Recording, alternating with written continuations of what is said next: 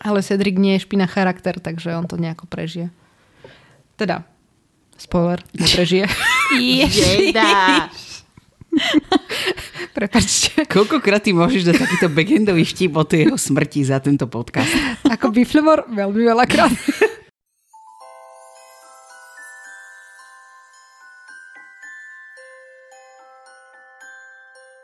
Počarované.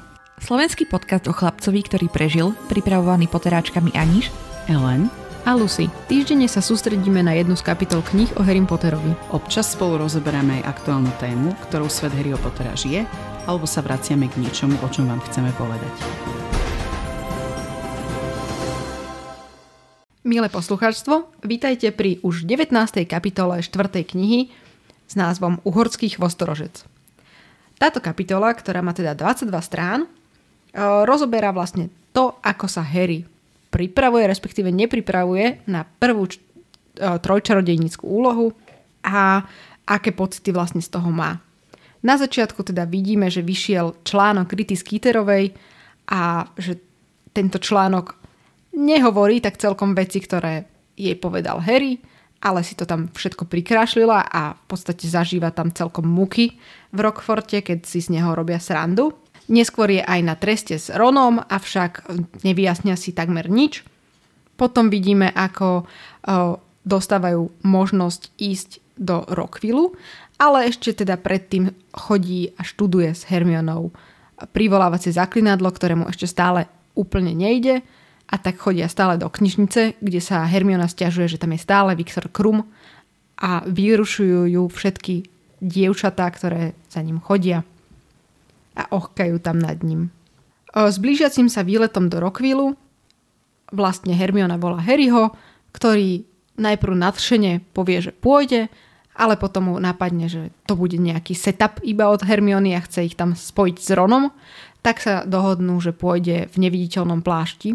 Avšak neskôr v troch metlách zistujeme, že profesor Moody teda vidí aj cez tento neviditeľný plášť a prichádza za ním Hagrid, ktorý mu tak nenápadne hovorí, že by sa mal zastaviť u neho doma, ale až o polnoci. Načo teda Harry nie je celkom nadšený z tohto, nakoľko o jednej sa má teda stretávať so Siriusom. Rozhodne sa však počúvnuť svoj inštinkt a vyberie sa aspoň na chvíľu za Hagridom, ktorý mu ukazuje draky, avšak ukazuje ich aj Madame Maxim. Keď sa Harry rozhodne odísť z tejto situácie, tak narazí aj na profesora Karkarova. No a keď sa dostane do Chrabromilskej klubovne, tak sa začne rozprávať so Siriusom, vyjasnia si isté detaily a, a čo sa deje vlastne na Rokforte. A potom, keď sa mu teda Sirius snaží poradiť, ako by mohol prekonať takého draka, tak sa zrazu ozvú kroky a príde tam Ron, ktorý vlastne hľadá Harryho. Tuna sa vlastne chalani ešte na záver kapitoly pohádajú a idú spať. Úryvky pre dnešnú epizódu. Prvý úryvok. Od tej chvíle, čo článok vyšiel, musel Harry znášať, ako z neho všetci, a najmä Slizolinčania, citujú a robia si posmešky. Nechceš vreckovku, Potter, keby si sa náhodou na transfigurácii rozplakal? A odkedy patríš medzi najlepších študentov, Potter? Alebo ste si spoločne s Longbottomom založili nejakú školu? Hej, Harry! Áno, áno, presne tak, vykrikol Harry na chodbe, lebo už mal toho dosť. Práve som si takmer oči vyplakal za mŕtvou mamou a ešte si idem poplakať. Nie, ja len, že stratil si brko. Bola to čcho. Harry cítil, ako odčervenil v tvári. Och, áno, prepáč.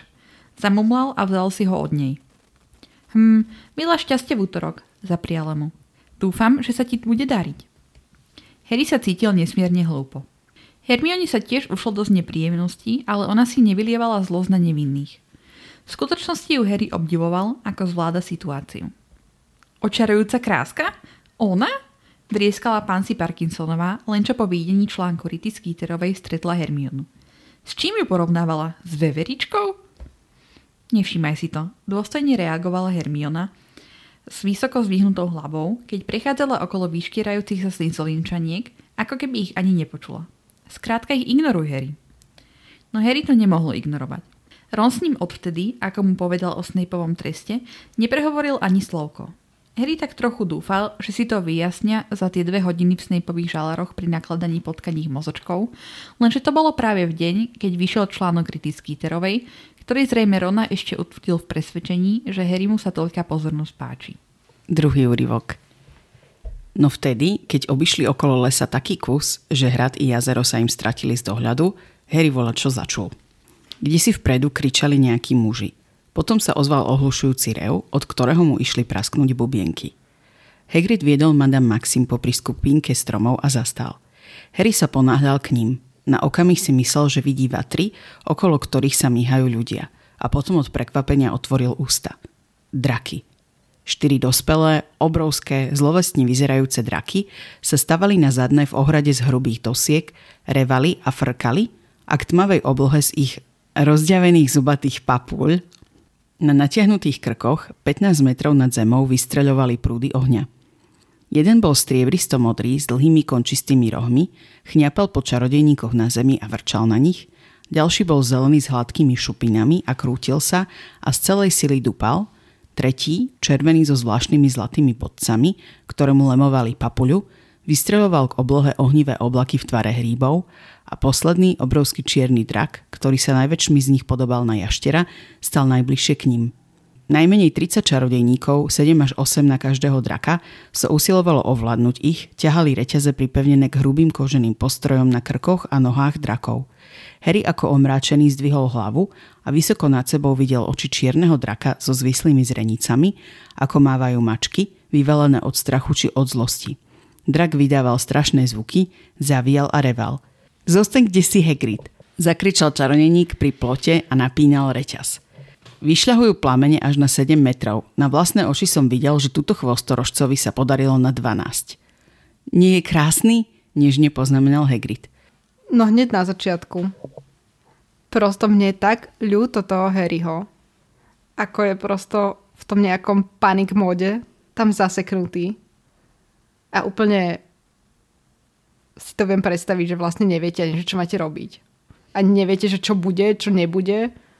A len vám proste ide mozog a neviete to ani zastaviť, ani nič a neviete sa pohnúť a proste ste len v nejakom konštantnom strese.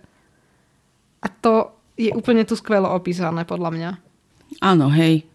A úplne, podľa mňa si to aj vieš priradiť vo svojom živote k takým situáciám, kedy proste myslíš len na tú jednu vec, či už to bola maturita, nejaká bakalárka alebo niečo. A mne inak to bolo trošku ľúto aj toho Cedrika, lebo bolo tam na začiatku napísané, že jeho vlastne Rita ani pomaly nespomenula v tom článku, ktorý napísala.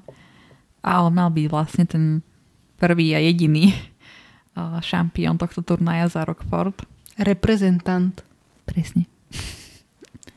Tak mne to bolo tak ľúto, že podľa mňa on to, no, určite to chcel, keďže sa prihlásil. A nakoniec je celá tá pozornosť zase na Harrym. Ale Cedric nie je špina charakter, takže on to nejako prežije. Teda, spoiler, neprežije. Jeda! Prepáčte. Koľkokrát ty môžeš dať takýto backendový vtip o tej jeho smrti za tento podcast? Ako Biflemor, veľmi veľakrát. Zomrela nám jediná reprezentácia. Reprezentácia. Ale tá naivita Harryho, ktorý si tam myslel, že bude pred tou školou predvázať iba nejaké mimoriadne náročné kúzlo, ma vždycky tak pobaví. Ja úplne zabudnem, že on si tupelko myslel, že proste len mu dajú niečo vyčarovať alebo tak. Tak keď nikdy o tom nepočul, vieš, nevieš. No ale súčasne Harry tam hovorí, že tam budú stovky ľudí, či čo to tam povedal. Hej, že bude predvázať to nebezpečné kúzlo pred stovkami ľudí. Tak mňa by zaujímalo, že na to chodí ľudia potom z celého Anglicka alebo z celého sveta, ako ja neviem, na futbal alebo na nejaký šport. Že myslíte, že tam prišli aj že Francúzi alebo tak? Podľa mňa zase, že rodičia tam boli a všetci študenti, všetci učitelia. No dobre, ale teraz tam prišiel celý Bobaton? Nie, podľa mňa nie. Z mm. Bobatonu tam prišli iba tí, ktorých zobrali na začiatku. No ja som si to ako dieťa predstavovala, že hlavne tam teda je tá škola plus nejaký z toho Rokvillu alebo nejaký okolitý a možno rodičia tých súťažiacich, ale že zase nie je to úplne otvorené ako mm-hmm. olympijské hry. Mm-hmm. To je len tak, že mi to tak napadlo pri tomto. Ale bolo by to super, kebyže si vieš kúpiť na to lístky, keby som sa išla pozrieť. Hlavne na tú druhú úlohu, podľa mňa, a tretiu. Z tej by si ľudia tak užili veľa. Podľa mňa tretiu ešte vidíš, lebo keď sedíš tak vyššie... Tak nevideli. To, myslíš, že vôbec nič? Vôbec. Nie, lebo oni sedeli inde ako ten labyrint, ale k tomu sa to dostaneme neskôr. Keby tam boli kamery, ktoré u nich nefungujú. Tak je to Hunger Games. Úplne. No a potom tam riešia teda s Hermionou, že ako zabezpečiť, aby bola prázdna tá klubovňa. A že pri najhoršom tam vypustia tých pár hnojových bômb, ale že Filch by ich asi zabilo.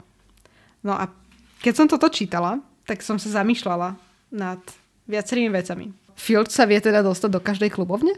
Lebo akože, dobre, ešte Slizolinská a, no, aj keď Slizolin, akože si nemyslím, že bol veľmi nadšený, že mu tam ide šmukel, ale Slizolinská a uh, Chrabromilská fungujú na princípe hesla. To chápem.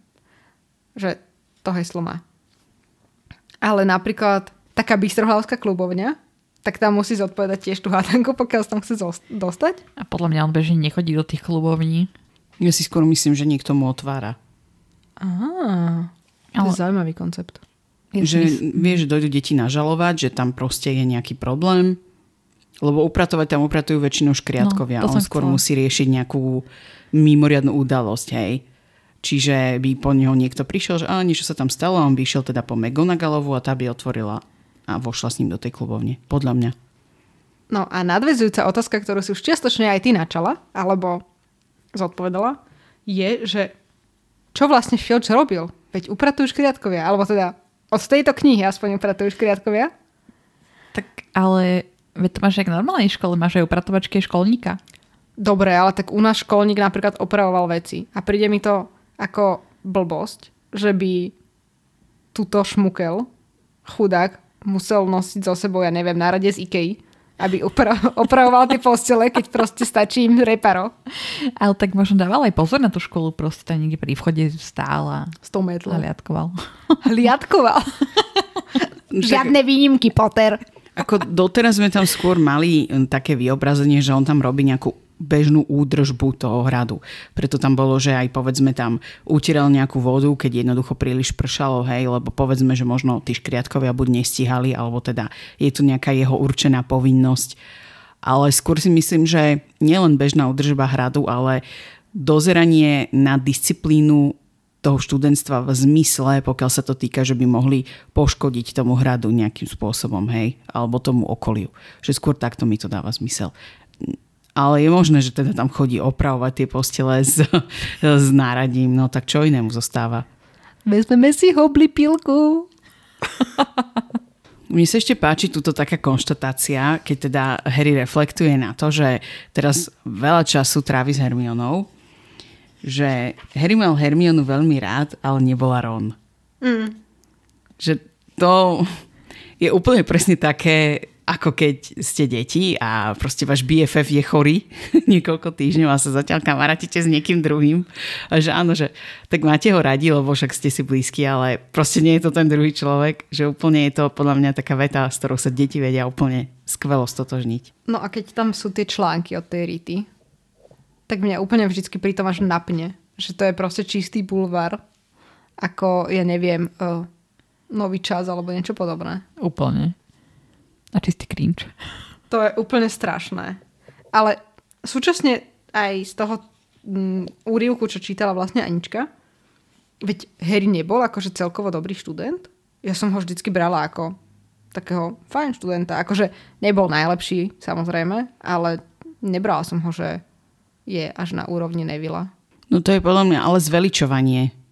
OK. Vieš, že áno, podľa mňa určite patril do lepšej polovice študentov, možno aj do lepšej tretiny, lebo tam teda do istej miery tam je naznačené, že jeho to bavilo objavovať ten svet, čiže preto možno mal aj také nadpriemernejšie známky, ale toto mi prišlo proste ako, hej, urážka, že mm, keď on je, že vyrastal medzi tými muklami, že je to o ňom známe a tak ďalej, že môže sa z pohľadu tých čistokrvných čarodejníkov javiť ako nejaký slabší a že preto ho možno dali tak do toho prirovnania, že s Nevillom založil nejakú novú školu, lebo teda Nevillovi sa tam smejú, že je blízko Šmuklovi, hej. Čiže skôr takto by som to vnímala, že ako nejaké také posmešky. No potom tam vidíme chudence potkany, teda nevidíme, vidíme tam iba potkanie mozočky. Ale súčasne tam vidíme toho Kruma v tej knižnici, ktorý nikto nevie, prečo tam je.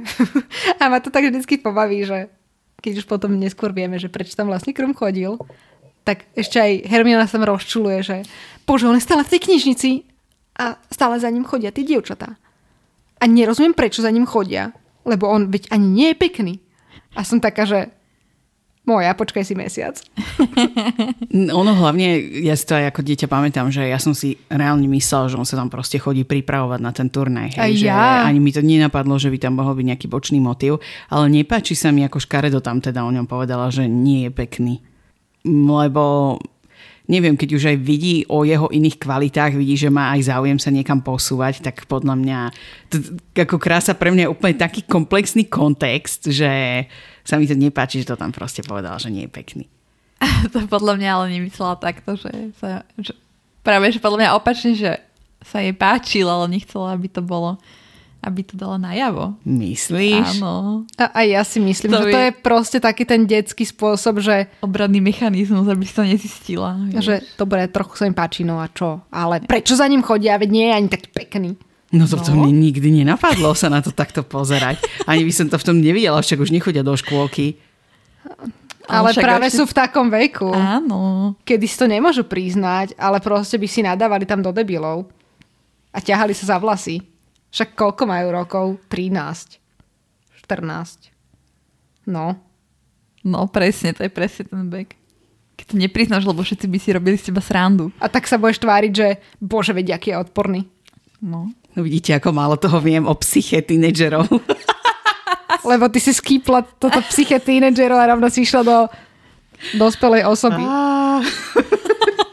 Prepáč, ale toto mi úplne pripomenulo, jak tu uh, Hermiona hovorila, chýba ti a viem, že ty chýbaš jemu. Mne, že chýba, mne vôbec nechýba. No, to je presne podľa mňa taký istý prípad, ako keď Hermiona povedala, že uh, Krum je škaredý. Nie, to je iné. Ale že sa mi veľmi vždycky rátalo, aký setup sa tam snažila spraviť tá Hermiona. Ako ich tam chcela proste obidvoch doniesť do tých troch metiel a bola, že tu si sadnete a budete sa rozprávať so sebou ako normálny. No a Harry to celé pokašľal. Si to bral ten plášť. Mm. Tak ale Harry ju hlavne prekúkol. Ale nebol tam nakoniec ten Ron, či bol? Bol, bol tam s Fredom a Georgeom. Aha. A Liam. Áno, áno. Ale teda keď prišli do toho Rokvillu, a ja som celý čas bola tiež, že veď na čo má ten pláž, veď tu toho nebudú možno otravovať. A zrazu tam zjaví tá Rita, tak to je úplne, že omg, však ona je všade. Inak tam bolo napísané, že ona býva v Rokville, ale teraz som to nepochopila, že ona tam býva iba na ten čas, kým je trojčarodejnícky turnaj, alebo tam býva, býva. Toto mám aj... Podľa mňa to je práve, že tam naznačené, že po dobu toho trojčarodejníckeho mm-hmm. turnaja tam majú niekde nejaký byt k dispozícii. Hej, lebo ja mám akože rovnakú otázku ako Aniš napísanú. Takže mňa to tiež zaujímalo, že či tam ona je celý čas. No to by bolo nepraktické, lebo však ona hlavne tam vyplynulo z toho, že v minulosti sa venovala téma mohla do ministerstva mágie, tak čo jej Rokville v tom pomôže? Jej je lepšie proste bývať v tom Londýne. Čiže ja som to takto chápala, že mm-hmm. po dobu tohto. Ale podľa mňa to Harry veľmi dobre vymyslel, že išiel na ten výlet v tom neviditeľnom plášti. Úplne som bola, že palec hore. Si tak oddychol a že škoda, že sa tak nemôže presúvať aj medzi predmetmi. Ale toto Moodyho oko, ktoré proste vidí aj cez ten plášť, ktorý, ako vieme, tak je najmocnejší plášť zo všetkých neviditeľných plášťov. A aby... Ešte ani smrť nevidí cez neho. No, ale Moodyho oko je vádza k smrť. No toto je, má niekoľko úrovní, čo ste povedali, hej. Ale ja si tiež myslím, že tento jeho plášť je ako keby taký lepší. Čiže si zase nemyslím... No a tu sa presne ukazuje to, že ona to zase nemala proste premyslené dokonca. Lebo keby to bola malá vymyslené, tak potom by tam bolo, hej, že nevidel cez ten plášť. Mm-hmm. Ale zase ja si nemyslím, že to je reálne tak, že smrť cez ten plášť nevidela. To je proste už nejaká rozprávková vec. To len tam bolo naznačené, že je to proste špeciálny predmet, ktorý nestráca tú svoju kvalitu oproti tým iným neviditeľným plášťom. Hej, zase nemyslím si, že reálne smrť by cez to nevidela. No ale je to blbosť, že Moody cez to vidí, podľa mňa je to úplne hlúpa soft magic, ale dobre, som ochotná sa s tým zmieriť pre tento účel. Ja si myslím, že smrť cez to nevidí, lebo však aj kameň robí to, čo bolo povedané v tej rozprávke, že robí, a takisto aj ten prútik. No ale to by sme museli sa rozprávať o tom, že či v tomto univerze je smrť nejaká entita, ktorá by cez to mala alebo nemala vidieť. Podľa mňa tam bol ten rozdiel v tom, že on teda mohol byť tým pánom tej smrti, hej, že bol v tom momente, keď mal všetky tie tri predmety nesmrteľný, alebo ako to bolo, ale to neznamená, že teraz smrť ako nejaká entita ho nevidí cez ten plášť, že to už je tá rozprávkovosť v tom, lebo tu nemáš zadefinované, že tam chodí kosiť tá smrtka. Vieš, čo myslím? Že to je Chápem. Metaforické. No áno, áno, ale tak som to myslel, že nezomrie, že keď má ten plášť. Nie, že teraz je tam nejaká postavička smrť a nevidí ho očami. No, ale vieš, že to je proste... hej, hej. Tak som to myslela zase ja. Chápeme sa. Alebo možno má Moody oko tej smrti. Tým pádom. Keď je také mighty. Ja len to vymyslela. Aby to dávalo zmysel. Takže ujo smrť už má iba jedno oko? Áno. Už je to kyklop. Je to, jak sa Hermiona po- pomýlila a povedala, že vonky ho fintu a Harry hneď myslel na Rona, že čo on by bol na to povedal, keby to počul. A potom sa čudujeme, prečo vznikali fanfikcie. fanfikcie. Na strane tristodvadsaťdva, teda keď uh, zbadá ten Moody Hag- Hagrida. S Harryho. Tam je, tak Harryho. Uh, tak je tam veta, že Harry ohromene na ňoho hľadel. A tento slovosled je tam viackrát použitý a mne strašne nepasuje. Som jediná. Čiže ty by si to dala, že na ňo hľadel ohromene? Mhm. Alebo že Harry na ňo ohromene hľadel. Akože keď som to čítala, tak mi to vôbec nevadilo. Len teraz, keď si to povedala, tak je to také, že asi by bol aj lepší slovosled. Ale nemyslím si, že to je zle, lebo však my máme slovenčinu takú tvárnu. Tvárnu. Vieme tie slovíčka prehadzovať a má to stále zmysel, že není to také striktné, ako napríklad v nemčine. Na ja. Inak mala som tu niekde teraz tú chybu, si mi to pripomenula s tým Moodym, ale teraz neviem, kde to bolo. Aha, tuto, už to mám. Zakýval, ale potom si spomenul, že Hagrid ho nevidia. Aha. Tuto v tejto kapitole je viacero mm, tam viacero preklepov, chýb. Ale teda možno onikal Hagridovi. No. Vo svojom vnútornom monológu. Už sme prečítali veľa a neonikal mu. Možno používa Hagrid iné zámena. Od štvorky? Iba v štvorke. Iba v tejto jednej kapitole. Láska k Madame Maxim ho zmenila, hej? Ich zmenili. Pardon. Ja som tu navždycky šokovaná z toho Hagrida. Že on sa nebal, že to niekto zistí? Že mu o tom povedal? O tomto som sa aj ja chcela rozprávať, lebo tam potom oni o tom hovoria, že pri tých trojčarodejníckych turnajoch je prirodzené, že sa podvádza. Hej? Ale vôbec celkovo tá kultúra toho podvádzania a toho, že Moody ho na to vlastne tam navádza, lebo Hagrid sám by mu to nebol ukázal. To bolo presne preto, že na ňo začal tlačiť Barty de facto, aby mu to ukázal, že vôbec aj to, že ten Hagrid je súčasťou toho celého, aj mne to tam nikdy nesedelo. Ale to si ja si myslím, že Hagrid by mu to bol povedal aj bez toho, aby Moody... Ja Mm-mm. tomu to neverím. Nie? Ja tomu neverím, že by to povedal proste, že on by tam zobral tú Madame Maxim. Tomu Čo? Verím. Tak to po... No, ja by som skôr povedala, že Harry mu to ukáže. Mm-mm. Ako Madame Maxim. Tak ale Madame Maxim chcel očariť. Ja si práve myslím, že to je celé naopak. Že ona, on sa pred ňou prekecol, že vie, kde to je odložené v úvodzovkách, to, čo bude v tej prvej úlohe. A ona na ňo začala tlačiť, aby jej to ukázal, že sa na to chce pozrieť. Alebo možno mu vykozlo, že sú to draky a ona, že tak teda, keď akože je to tvoje obľúbené zvieratko, že chcem sa na ne pozrieť. Alebo niečo také. Že ja si skôr myslím, že to nebolo o tom, že on iniciatívne ju tam išiel zobrať. Ale potom možno... to využil, využil zasa celé ten Moody, že nejaká situácia tam je, že Madame Maxim na neho tlačí, aby ju tam išiel zobrať, tak on mu rovno povedal, že vezmi Pottera so sebou. Že keď ale... ona bude vedieť, nech vie aj on. Ale prečo by mu to Hagrid nechcel povedať, však vy by ste mu to nepovedali? Nie. Ty by si mu fakt, ty by... Ale keď si aj všimneš dozadu ten dej, on nikdy im nechcel nič povedať. Jemu to v nejakej emócii vždy vyklzlo. To som naozaj nemal. Dobre, že on sa vždy niečo... snaží tie tajomstvá držať. Ale to je, to je podľa mňa úplne iný prípad. Lebo on chcel od nich, v tej jednotke napríklad, jasné, že im to nechcel povedať, lebo ich by tam čakalo nejaké nebezpečenstvo, tak ich chcel toho uchrániť. Iba že teraz pra, práve mohol Harry mu pomôcť tým, že by mu ukázal tie draky. Chápe, že by sa Harry vedel na to pripraviť. Môžem ťa zastaviť. Aké nebezpečenstvo hrozilo Harrymu, keď išli do Gringot banky, do trezora? Vyberať to niečo, čo tam vyberal Hagrid. Ale ja som teraz rozprávala o tom... A tiež mu nepovedal, čo to vyberajú. Držal si to, dal si to do náprsného vrecka a držal to v tajnosti, lebo to je niečo, čo mu zveril Dumbledore a nemá to o tom nikto vedieť. Dobre, ale to je podľa mňa úplne iný prípad. Mm, viete čo, toto? Podľa mňa tu ešte nepadla jedna veľmi dôležitá informácia a to je to, že Hagrid si podľa mňa nemyslel, že Madame Maxim to Fleur povie, keď sa tam pôjdu pozrieť. Že podľa mňa Moody mu povedal, že keď ju tam zoberieš a ona sa na to pozrie, tak to povie tej svojej šampiónke. Hm, lebo toto je podľa mňa ten základ toho problému. A to že komu Hagrid... by nenapadlo? No ale to je to, že Hagrid tak neuvažuje. Že podľa mňa preto mu to ten Moody povedal, že keď to ukážeš jej, ona to povie de, uh, Fleur Delacourovej, tak zariaď, nech proste Potter ide s tebou a tiež sa na to pozrie. Lebo ja napríklad ako dieťa som si fakt myslela, že on ju tam berie len tak, že ona to nemá v pláne to povedať. Fleur. Ale neviem, teda ja to osobne toto v tom vidím, že Hagrid tak neuvažoval tým štýlom, že ona jej to povie. Že to až ten Moody mu potom proste povedal, že... Tam nastane reťazová reakcia, hej.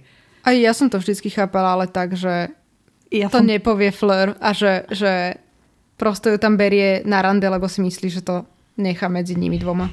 Čo? Ja som toto úplne inak pochopila. Ako tak by... ja som zjavne verila ľuďom ešte, keď som bola malá, no.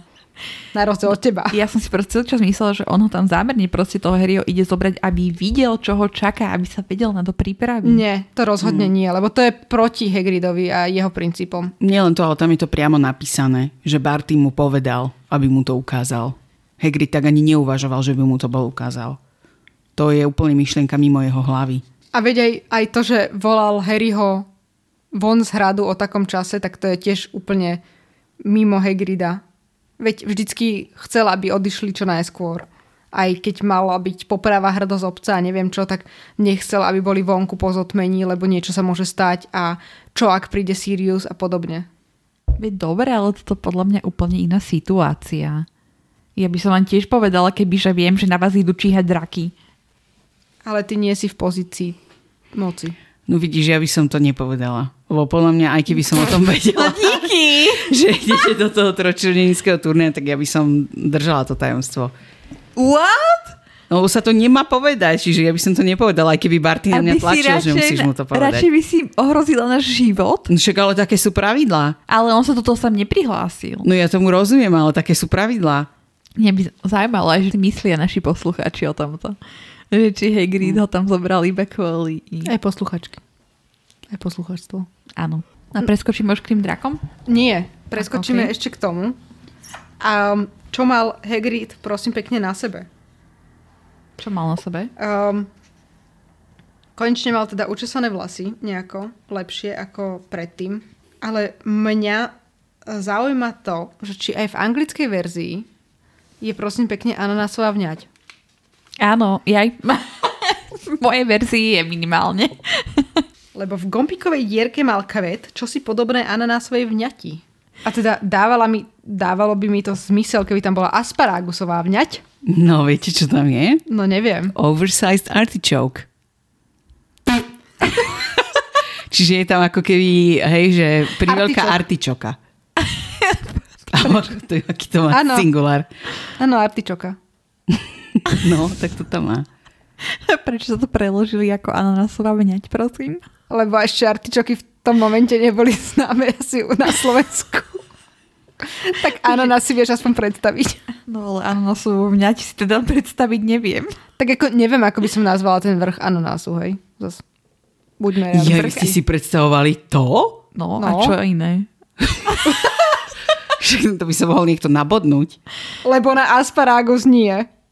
Či artičoku. Artičok. Č- a čo si ty predstavila pod pojmom ananásová vňať? No ja som si myslela, že to bude, viete, ako ten ananás rastie na zemi, tak dolu, že sú nejaké také menšie listy, že to je tam. A ty si niekedy videla, ako rastie ananás, lebo tam nie sú také listy. No tak ja som si ako dieťa myslela, že nejaké tam sú. Á. Ty nekritizuj moju predstavivosť. Ja som si vždycky, akože, ja som nechápala to prirovnanie, že čo to tam má, a vždycky som si tam predstavovala, že tam má zapichnutý ten ananás, ten vrch ananásu. Jaj, no tak toto ja vôbec nie. Ale súčasne teraz, ako som to čítala, tak som bola, že vňať, keď to má byť ananás, tak asi to nebude, že ananásová vňať. Ale že možno to je, že asparagusová vňať? Viete, lebo to sú také tie chochoľčeky. A keď si si predstavovala, že tam má tú ananásovú vňať, tak bola umiestnená dohora, alebo takže dopredu. Dohora. Dohora. Tak, tak okay. Nejak akože trošku aj dopredu, ale hlavne dohora. Možno baby, možno baby ananás by tam mohol byť. Celý, hej? Z druhej strany by ho Madame Maxim mohla ohryskávať. Bol to iba na polku. Aby sa tak nacucol. Takže bola to artičoka. No a súčasne mal vylomené zuby z hrebenia vo vlasoch. To si nemohol vybrať. Možno ich nevidel. A potom sa pozrela ten hrebeň tam bez zubov. Tak si myslel, že padli na zem.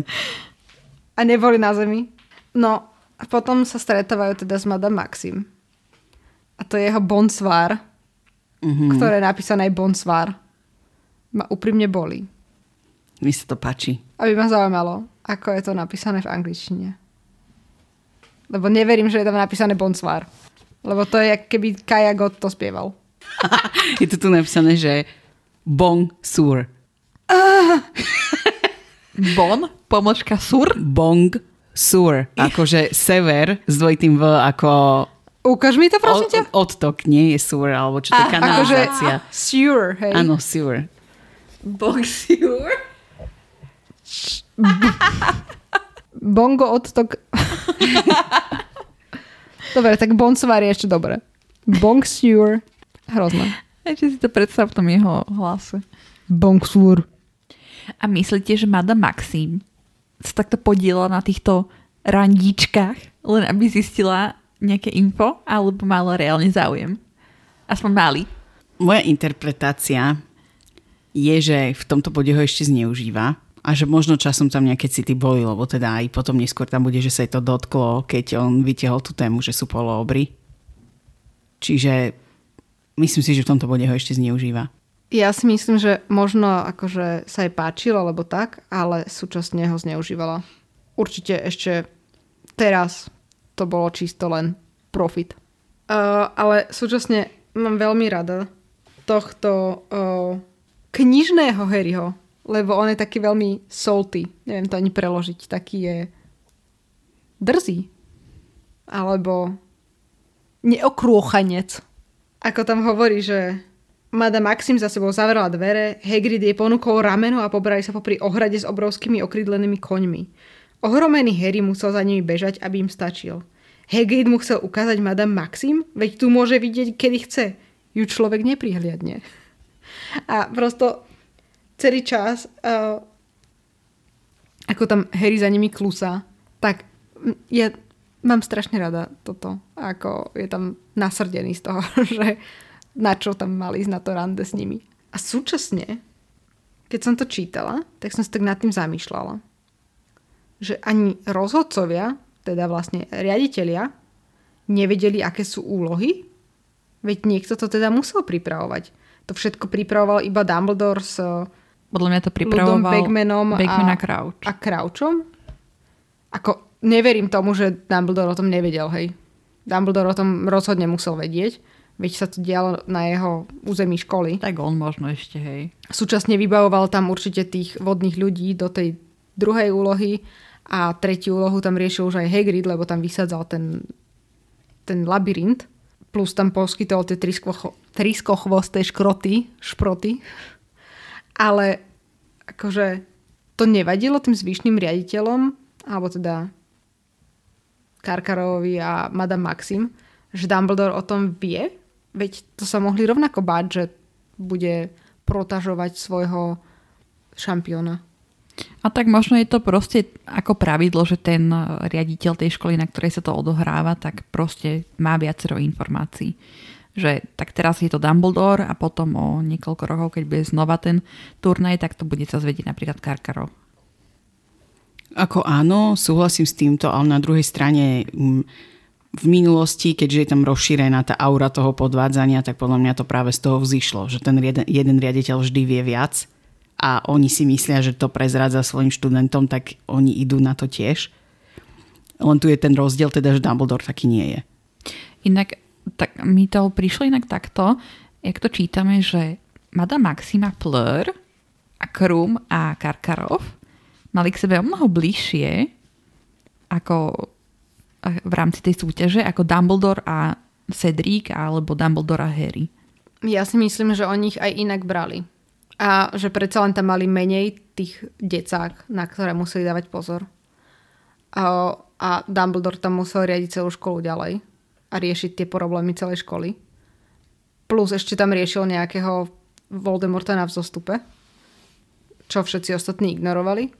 Neviem, tak mi to príde, že um, on súčasne sa ne, nesnažil tam protažovať niekoho.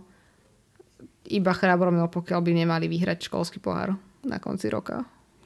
Ja si myslím, že tam je jednoducho viditeľný ten rozdiel v tej Dumbledorovej osobnosti, že nie ako tí ostatní riaditelia. Že on jednoducho nepodvádzal, teda nechcel podvádzať. Ale na druhej strane aj to si vezmite, že Maxim a Karkarov vlastne oni nevyučovali. Čiže oni tam vyslovene celý rok boli len s tými deťmi. Čiže to potom si úplne inak naviazaná podľa mňa na tých šampiónov.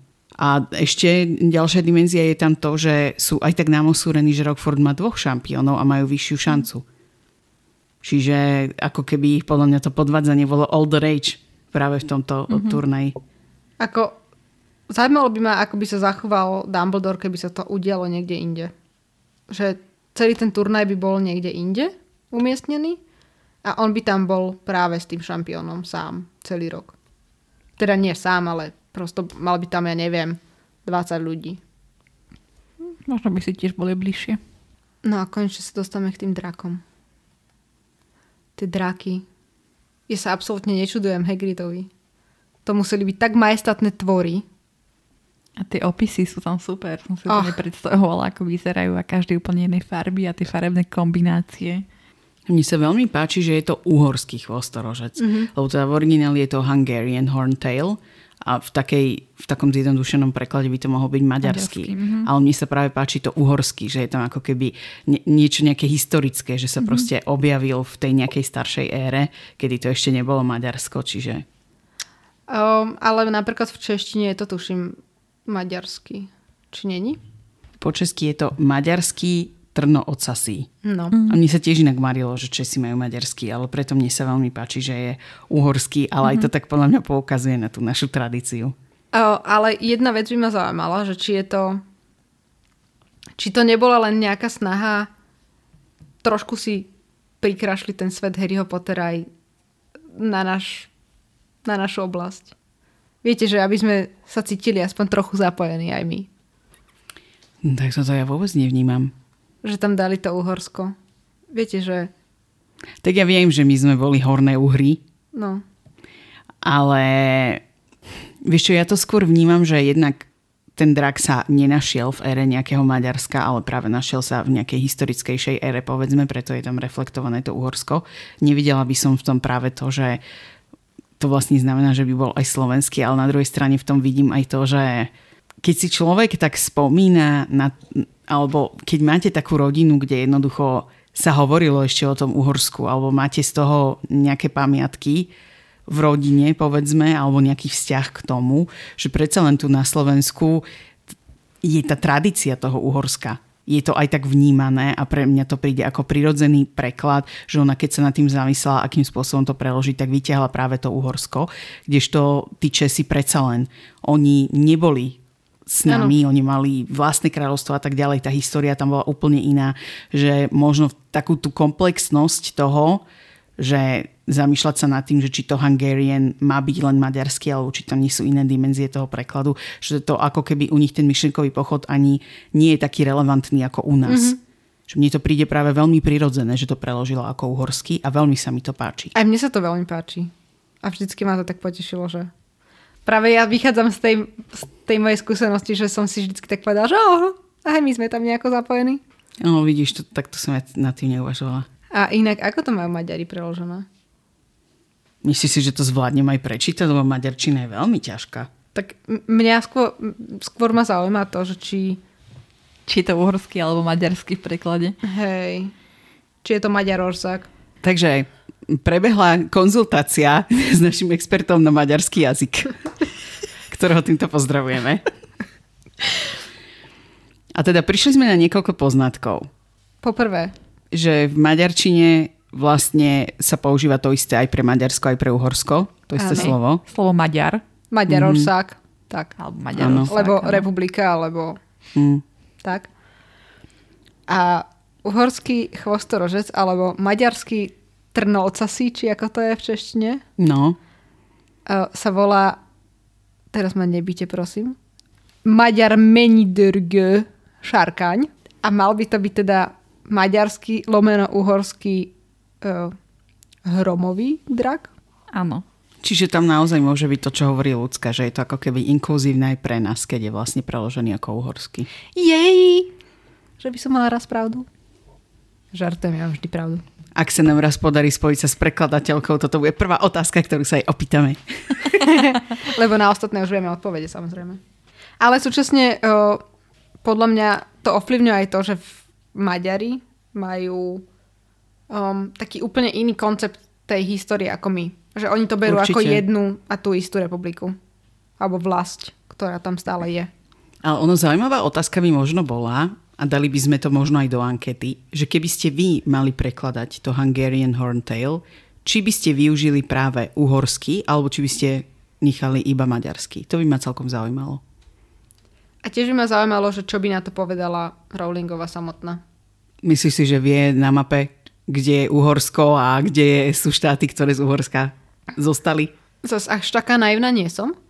Ale uh, aspoň by vedela povedať časové zadatovanie vzniku tohto draka. Čo by sme sa možno vedeli dopatrať aj vo fantastických zveroch a ich výskyte. A tým pádom by sme vedeli zodpovedať túto dramatickú otázku, ktorá tu vyvstala.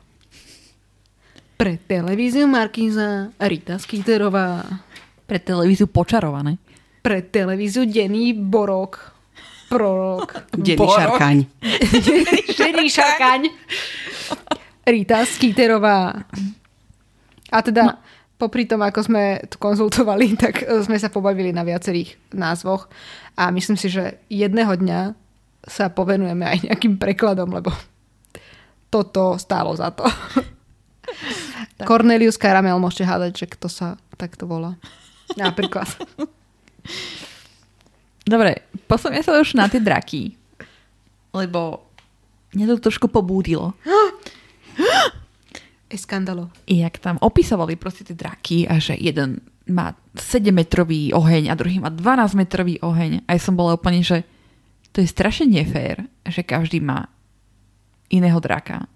Vlastne každý má trošku iné podmienky na tú prvú úlohu.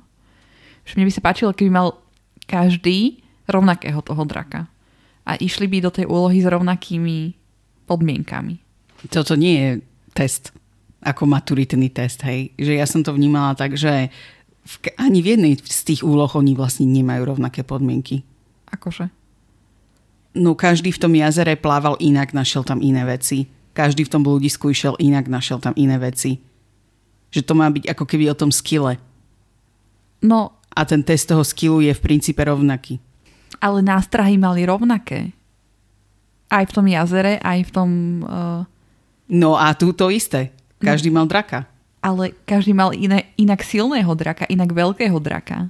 To podľa mňa nie je to isté. Ja v tomto si dovolím súhlasiť s Aničkou mimoriadne. Lebo v tom jazere vedeli, čo ich čaká. Vedeli, že... teda vedeli, že musia prežiť hodinu pod vodou. Pokiaľ sa im teda podarilo vylúštiť tú hadanku. vedeli, teda mali tam rovnaké možnosti toho, že na čo môžu natrafiť. V tom labyrinte tam tiež mali tiež rovnaké veci, na ktoré mohli natrafiť v podstate. Kdežto tento drak je naozaj rozdiel, že či dostanete veľského zeleného alebo uhorského chvostorožca. Za mňa osobne je to sakra veľký rozdiel. Lebo no. Ak má ten drak inú dĺžku plamenia a ešte na chvoste mal a tie ostne. Vodce, ostne, tak je o mnoho nebezpečnejší. Ja som to nikdy takto nevnímala a nevnímam to ani teraz. Ten princíp toho, že máš to vajce odtiaľ zobrať, je ten istý a oni ich v podstate navádzali, aby použili to kúzlo na to oko. Áno. Ale tam ide o ten dôvtip, že podľa mňa ten princíp tej úlohy je rovnaký. Zobrať to vajce odtiaľ. Dobre. Áno, mierne sa to líši, ale ja si stále stojím za tým, že mierne sa tie jednotlivé úlohy pre nich líšili aj v tom jazere a aj v tom bludisku. Lebo každý išiel inou cestou. Dobre, ja ti dám teraz uh, môj príklad. Uh, dám ti vybrať vajce od hada z terária. V jednom máš pitona, ktorý je síce sakra dlhý, ale je to škrtič, takže nie je až taký nebezpečný. V ďalšom máš užovku, ktorá je absolútne nie že nebezpečná, ale čo sa ti, o, môže sa ti zakusnúť do ruky a to tak všetko. A tretí súťažiaci bude mať kobru, ktorá ešte aj pluje oheň, teda jed. Je to férová úloha? Sú to všetko hady. No a... je, nožík funguje na všetkých rovnako. Pre Boha! No ale musel som použiť takýto extrémny príklad, aby si pochopila, čo myslím. Ty kokos. To čo mi dávaš hady, keď dobre vieš, že ja hady nemám rada. Nožík funguje na všetkých rovnako. To nepredýcham asi nikdy. Tak pardon, prútik funguje na všetkých rovnako. Dobre, ale nemáš ich skantriť. Ani oni nemali zabiť toho draka. Tak si vezmi, že tam máš v jednom máš agamu, ktorá nie je nebezpečná. Dobre, ja chápem tvoju pointu, no, poďme sa hej, už chápeme. Posunúť ďalej, lebo podľa ale mňa len blúdime. Áno, príde mi to fér. Oh. Ale aby som pochválila tú úlohu, tak sa mi páčilo, že si losovali tie draky. Ale to bude až neskôr. Keď nevedia skrotiť tie draky, tak sa tam uh, na ne vrhá sedem až osem ľudí. A v sedmičke sme mali na to predsa to niečo, čo tam vydávalo ten nepríjemný zvuk, nie? Či to bolo ale... vo filme? Toho. To je úplne iná situácia. Oni boli v zajatí, tam boli na to vychovávaní. Títo ale sú hej. takí ako v zoo v podstate, hej, že žijú v nejakých voľných prírodných podmienkach. A to im robilo okay. zle, hen to čo s tým. No veď áno. No. Mm, no ale Charlie, Charlie je prosto láska. Aj hneď sa pýta, že, že ako sa má Harry. Aj hneď sprdne Hagrida, že prečo tam zobral Madame Maxim. Podľa mňa Charlie je najdokonalejšia postava, ktorá sa nachádza v týchto knihách a vždycky ma mrzí, že sa neobjaví vo filme.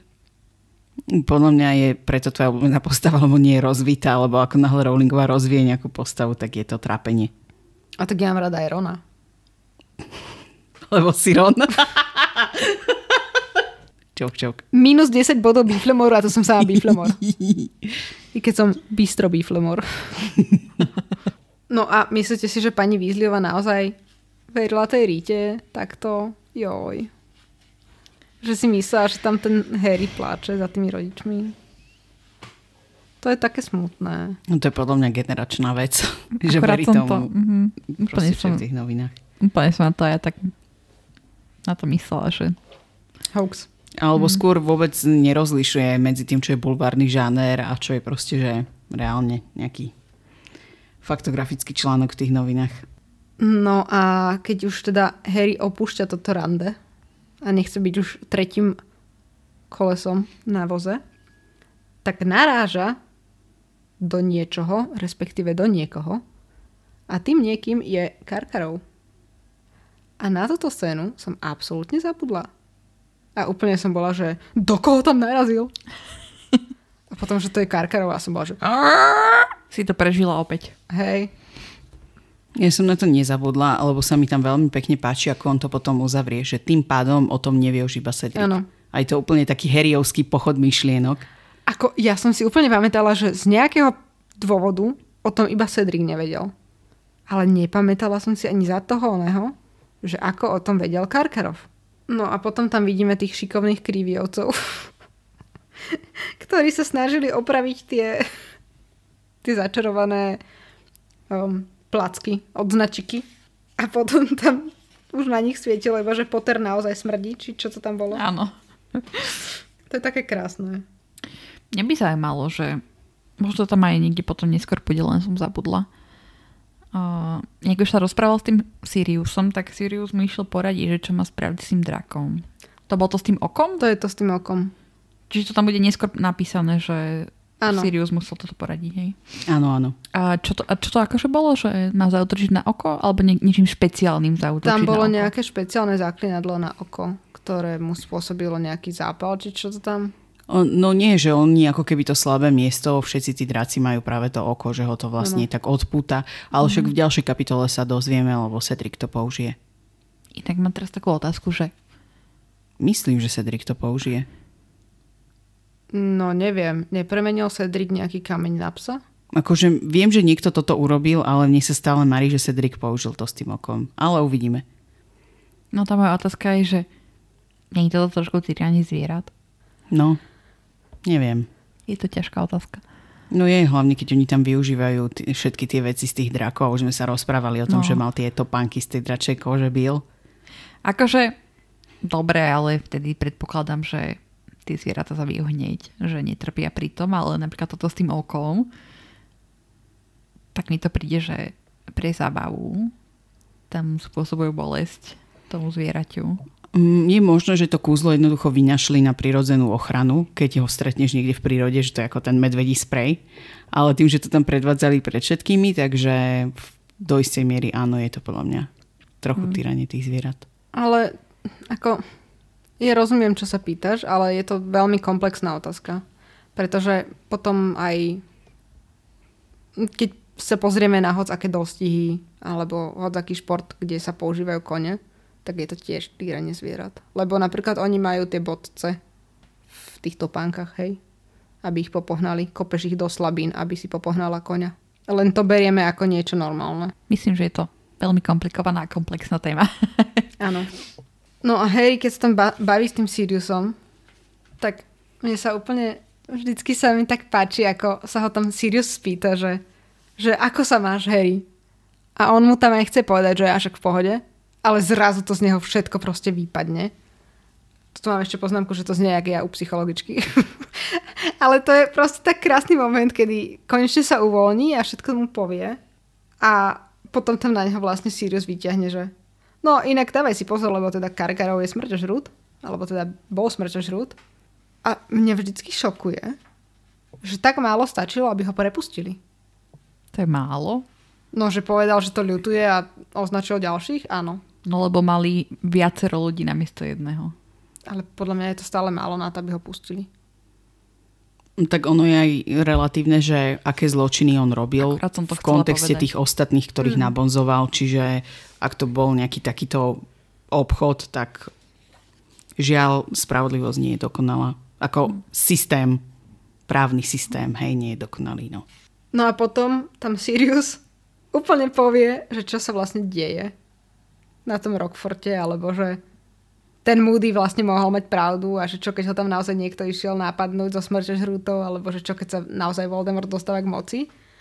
A úplne som, že áno, Sirius povedal si doslova celý dej tejto knihy, tu a teraz. Ale mne sa ešte aj špeciálne páči, že vždy doteraz to bolo tak, že Harry niekoho vždy sám od seba podozrieval, že kto to mohol byť. Väčšinou to bol Snape, hej. Ale vždycky to bol Snape. Že teraz proste Sirius mu tak podsunie, že musíš si na neho dávať pozor. A úplne sa mi páči, že ako Harry v tej špirále tie nasledujúce kapitoly a úplne, že ak je to Karkarov, tak že úplne to tam tak analýzuje. Že sa mi to tak páči, že tak externe to prichádza do tejto knihy. No, potom tam vidíme ten shaming na Bertu Jorkinsovú alebo Jorkinsovú. Neviem, ako to čítate vy. Že to bola hlúpania, tak to je také pre mňa až príliš trošku, ale dobre. Chápem, že nebola najostrejšou ceruskou v peračníku, ale nemusel to povedať až takto. Ale mňa by zaujímalo, že odkiaľ vedeli, kde sa ten Voldemort nachádza. To sa tam hovorí od prvého dielu. Ale odkiaľ to vedia? No však Dumbledore to nejako zisťoval. Ale jak? A veď nebolo to kvôli tomu Quirrellovi, že tam sa spoznali? V tom Albánsku niekde.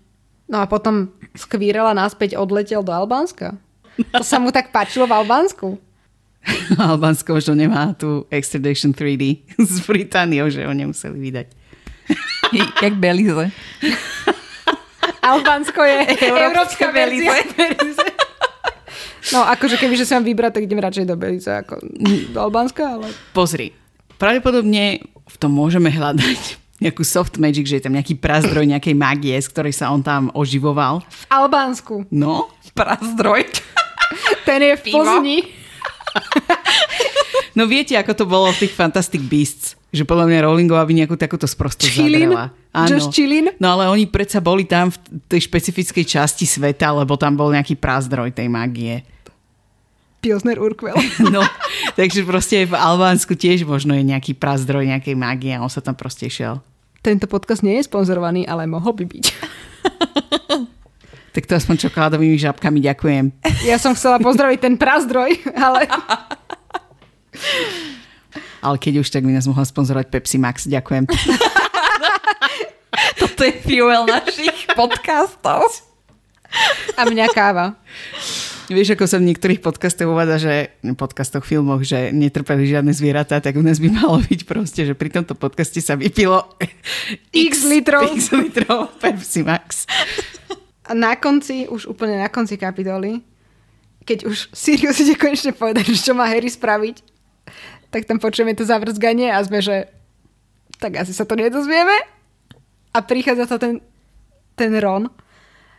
A ja si pamätám, že ako dieťa som bola strašne na neho nasratá. Ako dieťa? Ja už teraz, keď som to čítala zase, že mm, musel si tam prísť. A úplne rozumiem tomu, že Harry, ktorý proste aj by sa s ním pomeril niekedy. Nie pomeril, ale zmier- uzmieril. Pomeril. Ja to sa povie aj pomeril. Ale to není, že pomeril akože sily porovnať? Nie. No dobre, to je jedno. To je jedno, hej. No, že aj by sa s ním uzmieril, ale prosto... Keď sa toto stane, tak on mal proste, že nálada išla o minus tristoosemdesiatšesť stupňov a je jedno, či, či Celzia, Kelvinov alebo Fahrenheitov. Ale išlo to úplne, že napriek všetkému, aj keď už mu chýbal a proste teraz to Ron pokašľal majestátne. Aj keď teda Ron ho chudák išiel hľadať, lebo videl, že nie je v posteli. Čo je strašne pekné. A je to také, že sú Ron.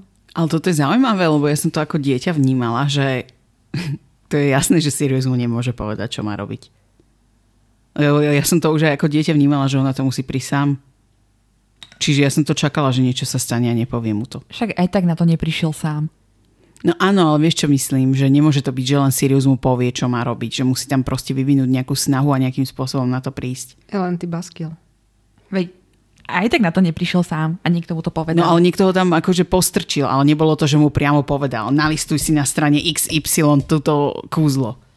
Ja ako človek, ktorému vždycky všetko išlo bez toho, aby sa snažil čo len trochu, až do vysokej školy, si myslím, ale teda nie, že si myslím, ale vždycky som to chápala tak, že prečo by mu to niekto nemohol povedať. Veď aj tak je ešte na ňom, aby to kúzlo reálne predviedol. No vidíš, ja som to vnímala už inak. Sa mi páči, že máme také rozdielne pohľady na veci. To máme o čom diskutovať. No a chcela by som podotknúť, že Harry by sa mal ísť najesť. A ja už chcem koláč. Tak týmto ukončíme tento podcast. Lebo Ellen chce koláč. A Pepsi Max. Ďakujeme, že ste si vypočuli túto epizódu a budeme veľmi radi, ak si nás vypočujete aj na budúce. A to na podcastových platformách, ako je Spotify, Google Podcasts alebo Apple Podcasts. Taktiež nás môžete nájsť na sociálnych sieťach, na Instagrame, kde sa voláme Počarované, a na Facebooku sa nachádzame v skupine Chlapec, ktorý prežil. A budeme sa na vás tešiť opäť pri ďalšej epizóde. A teraz nám nezostáva už nič iné, ako... Darebáctvo sa podarilo!